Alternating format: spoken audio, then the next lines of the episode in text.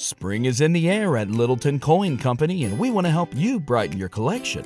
Visit us at littletoncoin.com all month long to enjoy 15% off your purchase. With a wide selection of coins, paper money, supplies, and more, Littleton Coin Company has something for every collector's taste. Use promo code SPRING at littletoncoin.com for 15% off your purchase all month long. Restrictions apply.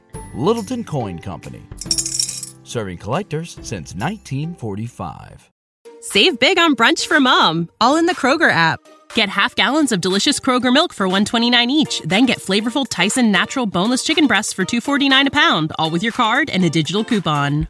Shop these deals at your local Kroger today or tap the screen now to download the Kroger app to save big today. Kroger, fresh for everyone. Prices and product availability subject to change. Restrictions apply. See site for details.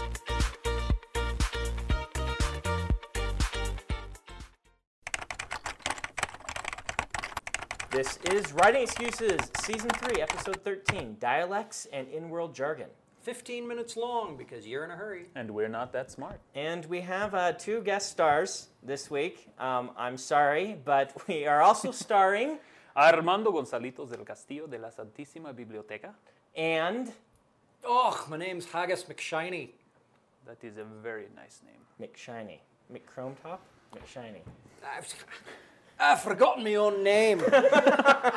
That is, you had um, to get me drunk, didn't ya? that is not surprising to me. This seems like it fits you very well. Okay, and I'm Brandon. I'm Um, Dan. And I'm Howard. Yes, we've got five people in the studio today, plus Jordo, um, who hopefully isn't doing an accent. Um, we're going to talk about dialects. So, why? Well, let's, let's talk about first what. what dialect are we talking about? How do we do a dialect? And it's kind of different for you, Howard, than it is for us. You said, what, you just change a font?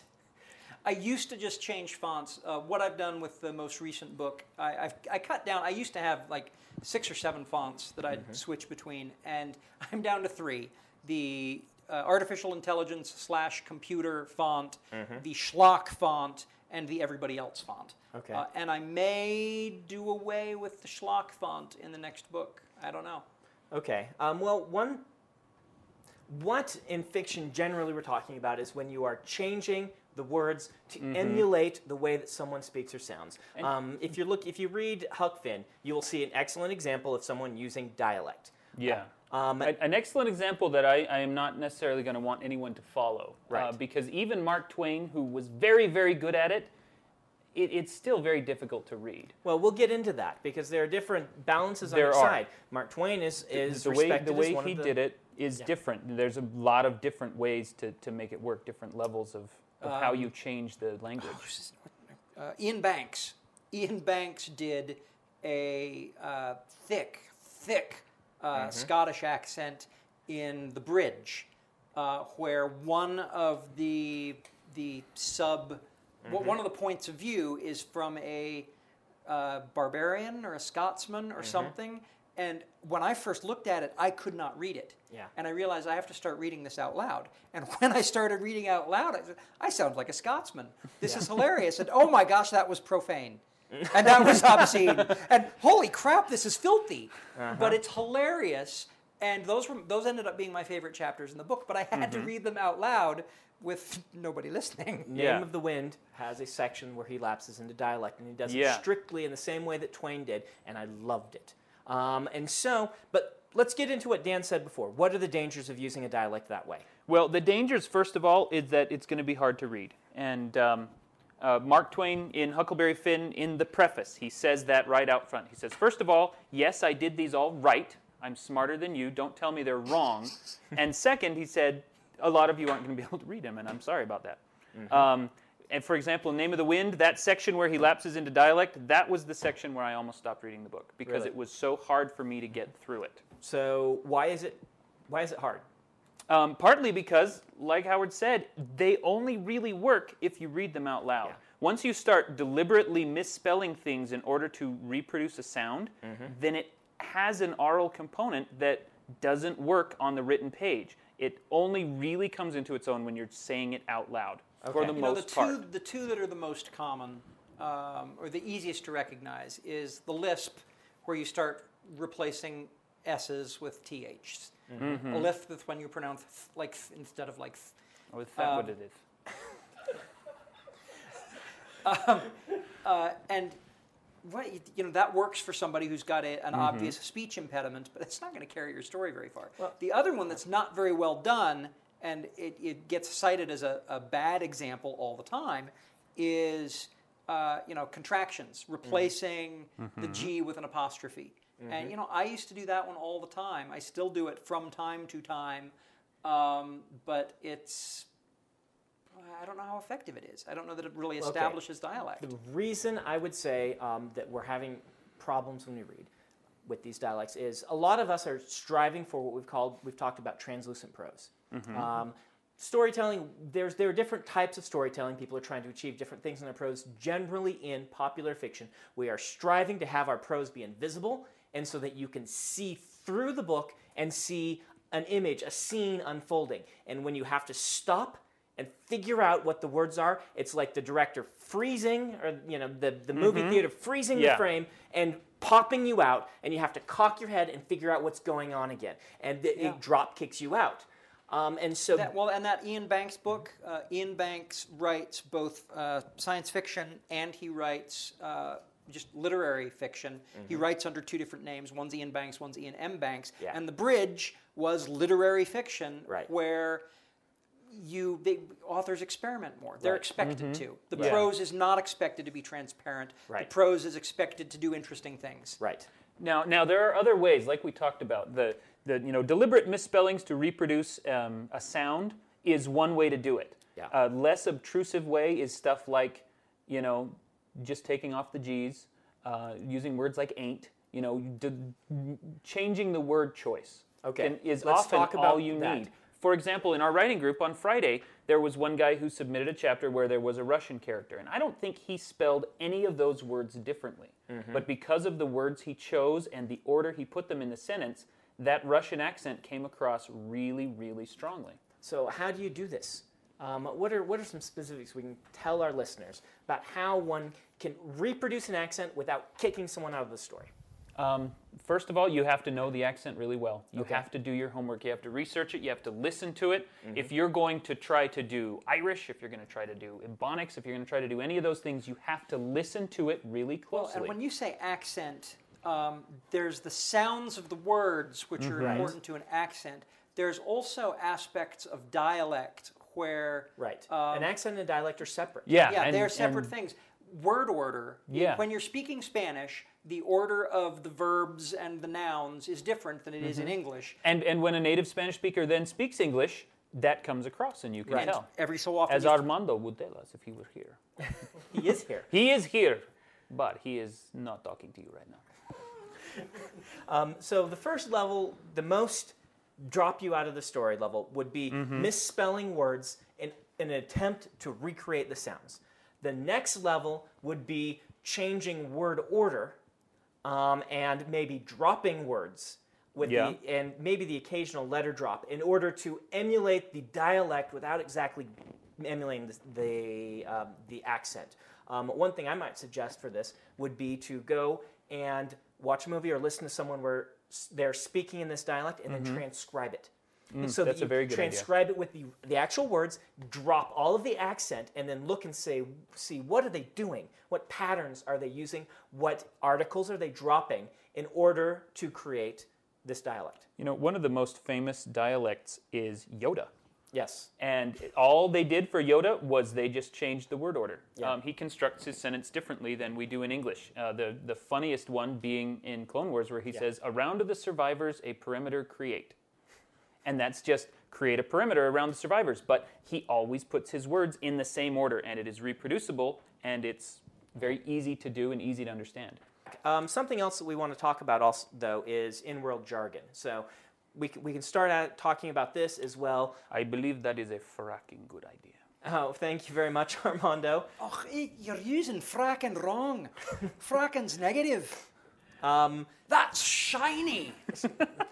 They did this in Firefly, which is what Haggis is quoting here. Firefly, they use shiny. We use, see this a lot in science fiction, where they or even fantasy. They come up with fake swear words and things like this. How effective do you guys think this is?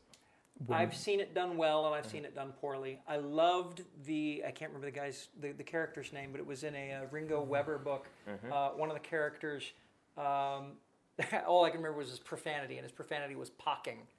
You know, pocking this and pocking that. You know exactly what word uh, has been dialected, but uh, it it just worked. Okay. Um, Battlestar Galactica, of course, did frack. I thought it worked really well. I know it didn't work for a couple of people. One of the reasons it worked really well is because we all knew what frack was supposed to mean, and they gave it the right weight. Uh, one thing that uh, they did, for example, is you know it was the rough characters who would use it, and I remember one episode where one of the pilots said it in front of the president, and she like kind of went white. Yeah. And she had to apologize for saying that word, and that let the audience know this actually is a big deal. Right. It's not Okay. just somebody. Yeah, I'm not throwing that word in order to be able to use profanity all the time in my book.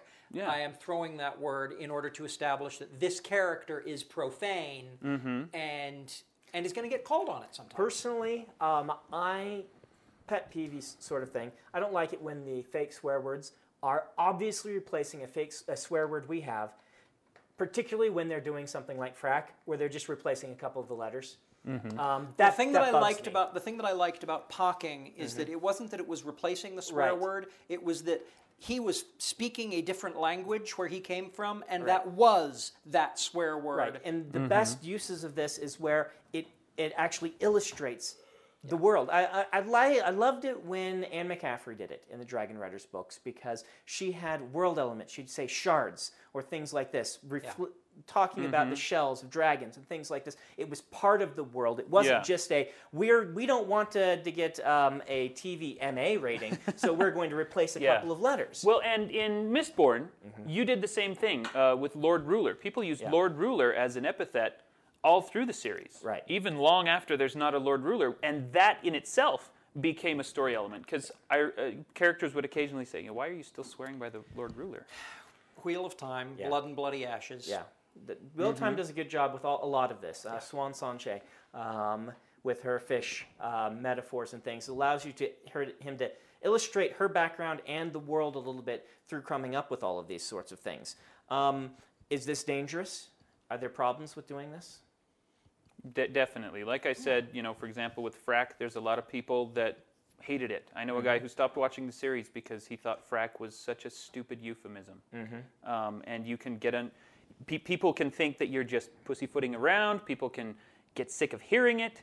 Um, I loved the way Firefly handled it. ha- Handled it, where Yeah. uh, shiny, shiny's the one we all remember because Right. it, it fits so well. But Yeah. Gorram or Um, whatever. Gorram. Gorram, this, Gorram, that. well, and the Chinese. Yeah. And most of the time, when they really wanted to swear, they would swear in Chinese. Mm-hmm. They I, I thought that Firefly was one of the best examples of doing Yeah, and this. one of the reasons I think it worked so well is that it was different every time. You mm-hmm. didn't get sick of hearing Shiny and Gorram and Frack because it was a different little rattled off Chinese Right. phrase anytime they wanted to swear, and so it didn't get old. Mm-hmm.